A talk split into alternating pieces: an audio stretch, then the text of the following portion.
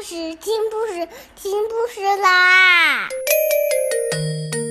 重要的事情说三遍，小屁哒啦啦，明天见！快来听故事吧！Hello everyone, today we'll read the story about the little bear Paddington.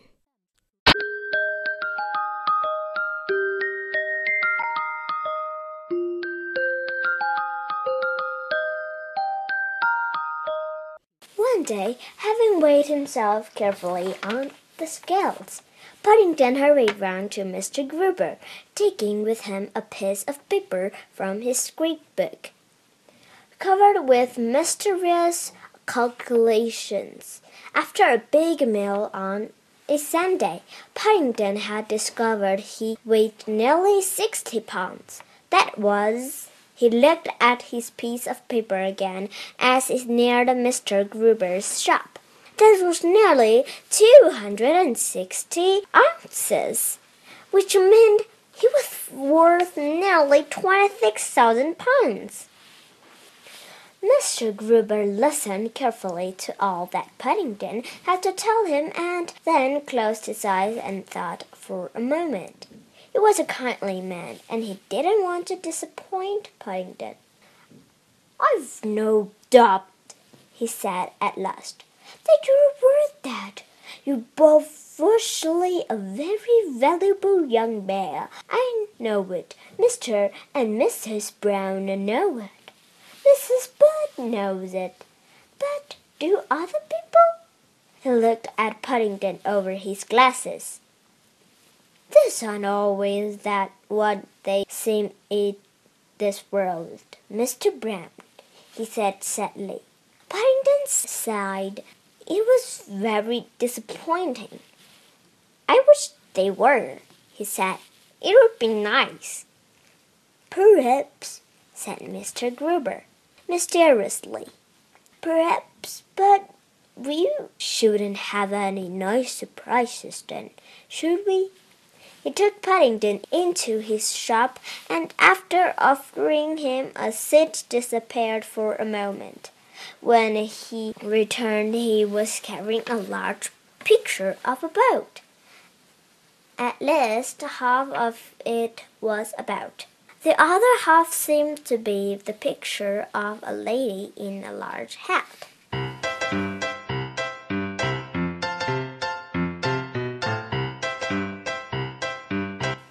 There you are, he said proudly. That's what I mean by things not always being what they seem. I'd like your opinion on it, Mr. Brown. Paddington felt rather flattered but also puzzled. The picture didn't seem to be one thing or the other, and he said so. Ah, uh, said Mr. Gruber delightedly. Isn't at the moment, but just you wait until I clean it. Uh, I gave fifty pounds for that picture years and years ago, when it was just a picture of a sailing ship. And what do you think? When I started to clean it the other day, all the paint began to come off, and I discovered there was another painting underneath. He looked around and then lowered his voice. Nobody else knows, he whispered. But I think the one underneath may be, may be valuable. It may be what they call an old master.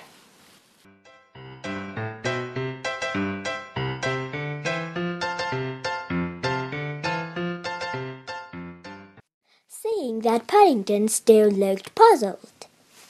He explained to him that in the old days, when artists ran short of money and couldn't afford any canvas to paint on, they sometimes paint on top of old pictures.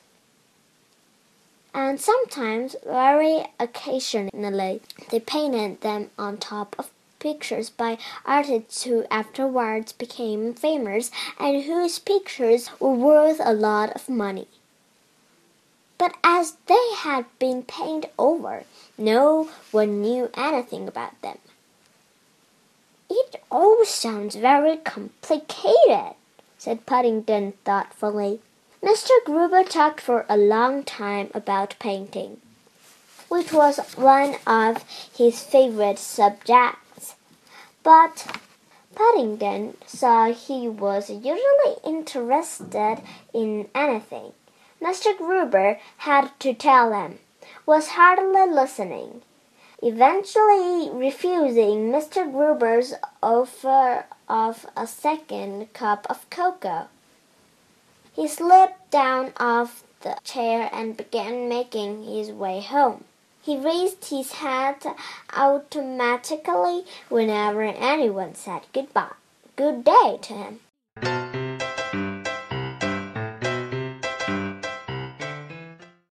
But there was a faraway expression in his eyes. Even the smell of buns from the bakery paste unheeded. Paddington had an idea.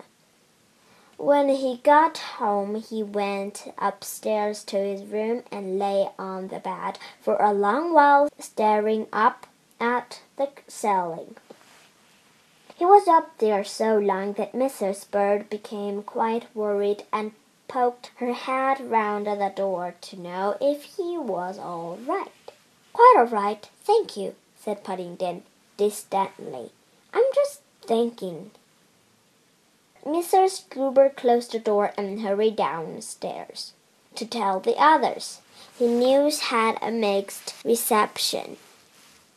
I don't mind him just thinking, said Mrs. Brown with a worried expression on her face. It's when he actually thinks of something that the trouble starts. But she was in the middle of her housework and soon forgot the matter. Certainly, both she and Mrs. Bird were much too busy to notice the small figure of a bird creeping cautiously in the direction of Mr. Brown's shed a few minutes later. Nor did they see him return armed with a bottle of Mr. Brown's paint. They might have had good cause to worry. And if Mrs. Brown had seen him creeping on tiptoe into the drawing room, closing the door carefully behind him, she wouldn't have had a minute's peace. Fortunately, everyone was much too busy to notice any of these things.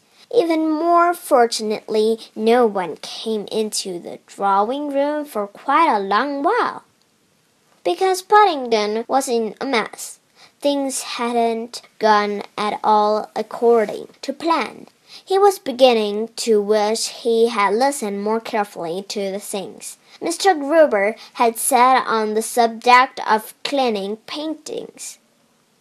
To start with, even though he'd used almost half a bottle of Mr. Brown's paint remover, the picture had only come off in patches. Secondly, and what was even worse, where it had come off, there was nothing underneath, only the white canvas.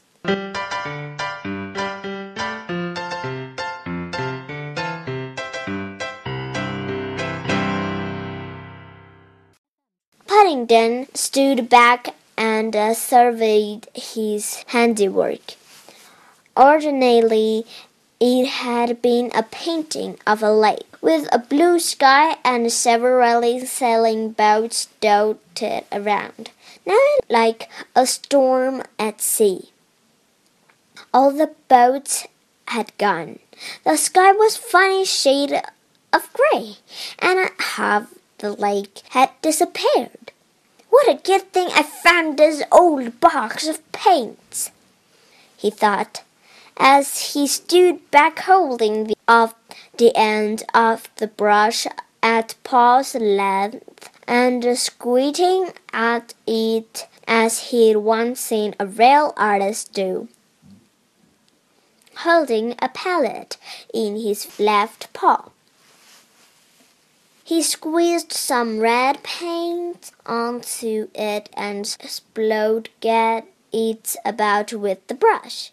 He looked nervously over his shoulder and then dabbed some of it onto the canvas. Okay, today we'll just read it here. Good night. Have a good dream.